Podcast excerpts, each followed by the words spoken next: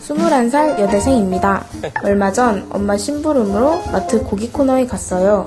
고기를 사고 나오려는데 정육점 오빠가 몇 살이냐고 물어보는 거예요. 섹시하다, 그래서 정육점. 21살이요 라고 대답했더니 자기는 동생이 없다고 하면서 너처럼 어린 동생이 있었으면 좋겠다 라는 거예요.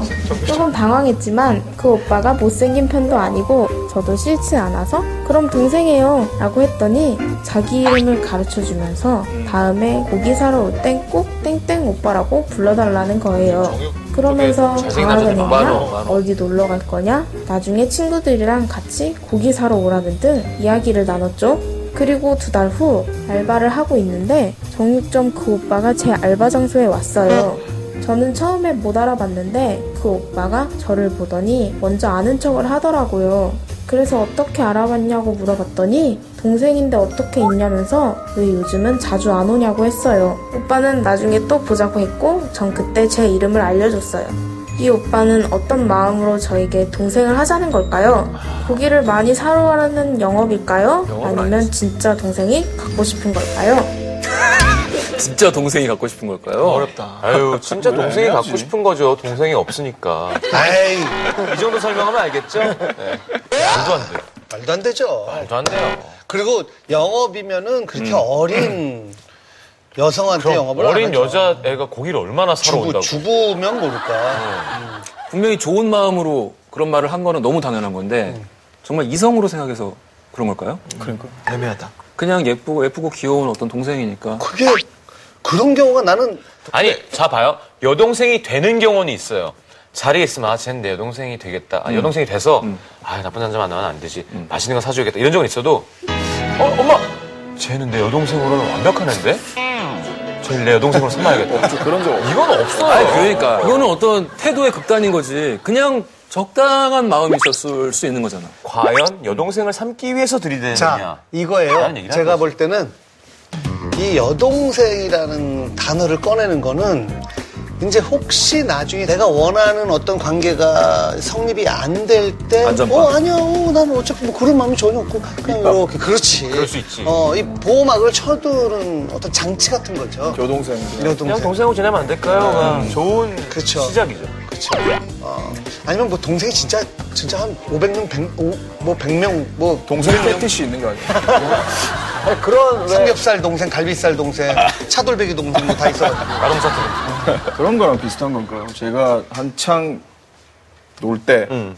이제 여자들한테 이제 번호를 그냥 저 번호 좀 주시겠어요? 이것보다는 음. 아 다음에 저 우리 파티할 때 같이 한번 놀자고.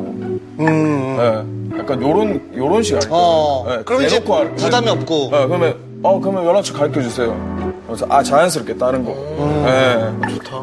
너를 꼬시는 게 아니다. 어. 우리는 같이 앞으로 즐거운 나날들을 보내자. 약간 요런 느낌. 아, 근데 이 힙합 쪽이 그게 참 좋은 것 같아요. 그렇지. 파티가 잘 어울리잖아. 힙합 어, 왠지. 힙합은 네. 잘 어, 어울려. 파티할 거 같고 샴페인 막 널려 있을 것 같고 막 멋쟁이들 있을 것 같고. 아, 우린 나 우린 뭐해 그러면? 음. 그러니까 수작, 아니, 수작을 걸어도 그러니까 저 혹시 다음에 우리 가셨을 때 이게 뭔가 이상해. 발라드 파티. 어. 감사합니다. 진짜 힙합하게 해주셔서 감사합니다. 아, 진짜. 다음 생에 태어나도 힙합할 거예요. 근데 싫다고 한 분 있어요. 없어요. 음. 한 분 없어요. 다 아, 박재범 오는 줄 알고 번호 주는 거 아니야?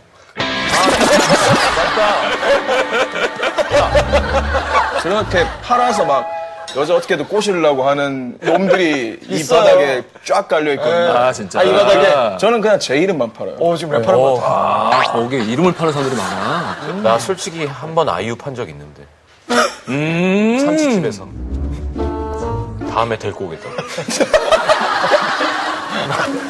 아, 거기서 아이유 얘기가 갑자기 나오진 않았을 거예요. 너무 좋아한다고 그 써시는 실장님이 참치 네. 아, 이유 씨랑 친하냐고 그랬는데 아, 다음에 데리고 오겠다 그랬더니 그때부터 미친 듯이 썰어주시는 거예요. 서비스를. 서비스. 네. 아, 이건 진짜 판 거다. 이게 진짜 판 거네요. 다음에 가자는데 아이유가 바빴어. 노력을 했네. 아, 했어요. 얘기했어요. 나 네 이름 팔았다. 했어. 다음에 시간 되면 참치 보러 왔어. 솔직했으니까. 나는 어디 이렇게 가면은 아유 이 형자는 안 데리고 왔어. 왜 나한테? 그래? 이 형자. 왜왜 왜 그런지 모르겠어. 아, 그리고 타이밍 좋게 그렇게 핫한 친구들이 잘 안 안 그러지만 전화가 울려주면 또 그만한 아. 기분이 없어. 아, 아, 이거 진짜 이거 아니 왜, 왜 이렇게 전화를 했지? 막 이거 있잖아. 어, 아이유야. 그런 거 있어요. 그런 거. 저도 이제 재범이랑 하고, 하고 있잖아요. 회사를. 갑자기 전화가 재범이한테 어, 박사장! 재범이 오빠야? 어, 그래, 박사장. 그래, 그래, 그래. 약간 이게 된다니까요. 약간 이게 된다니까요. 네. 어, 그럼. 네. 아니 자기 소개를 그걸로 하는 사람들이 있어요. 저는 누구를 알고 누구를 알고 누구랑 대학교를 같이 나왔고 아, 옛날에 우연히 동창을 만났는데 고등학교 졸업하고 처음 만난 거예요. 어, 안녕 동엽아. 나 기억하지? 그래서 어, 너 이름이 뭐더라? 그러니까 어, 내 이름은 뭐고 난 브라운 대학을 나왔어. 그래서